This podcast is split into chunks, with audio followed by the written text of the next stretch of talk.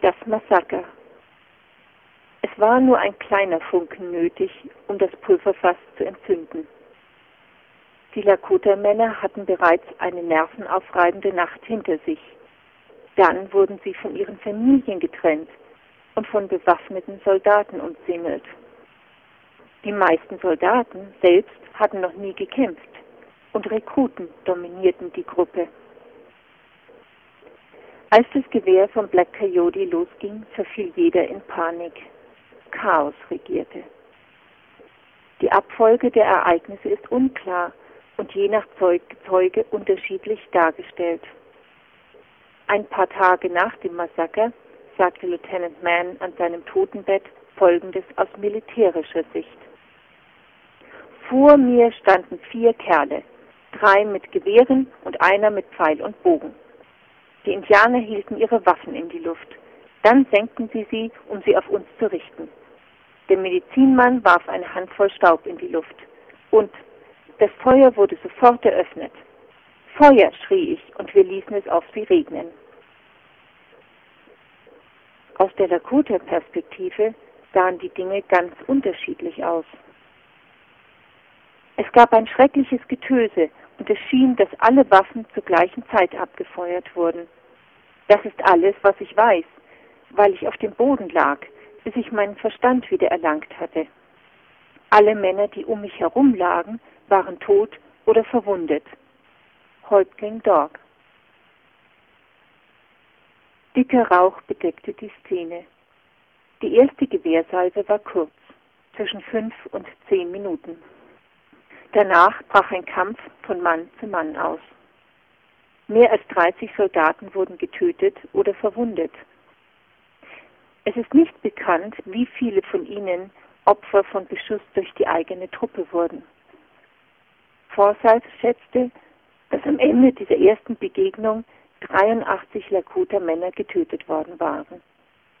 Wenn dem so war, dann überlebten weniger als 40 von Bigfoots Männern und Jungen um die Frauen und Kinder zu beschützen.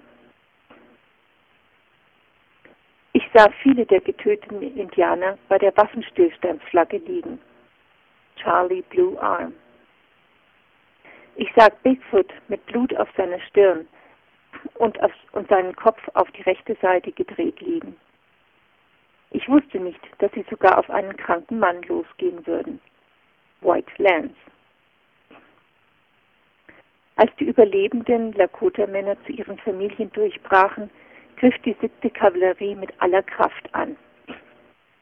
Die Hotchkiss-Kanonen preschten in die Tipis und schossen 50 explosive Granaten pro Minute.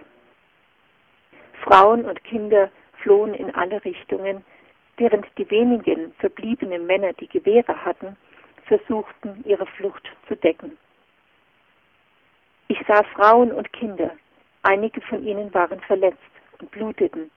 Sogar die kleinen Kinder bluteten. Dog Chief. Viele flohen in die nahegelegene Schlucht, um an ihren Wänden Schutz zu suchen. Aber das war ein Trugschluss. Die Hotchkiss-Kanonen eröffneten das Feuer und es hagelte tödliche Schrapnells. Die Soldaten folgten zu Fuß. Auf jeder Seite der Schlucht schossen Soldaten auf uns, bis wir nicht mehr weitergehen konnten, weil sich eine Linie von Soldaten vor uns schob. Die meisten in der Schlucht waren Frauen und Kinder. Die Soldaten gingen nahe heran und schossen diese Menschen nieder. John Littlefinger. Am Mittag war die Schlacht vorbei. Diejenigen Lakota, die nicht getötet oder gefangen genommen worden waren, blieben in Entsetzen liegen und hörten bis zum Abend Schüsse. Für die Lakota betrug die Zahl der Toten 84 Männer, 44 Frauen und 18 Kinder. Die Anzahl derjenigen, die später an ihren Wunden starb, ist nicht bekannt.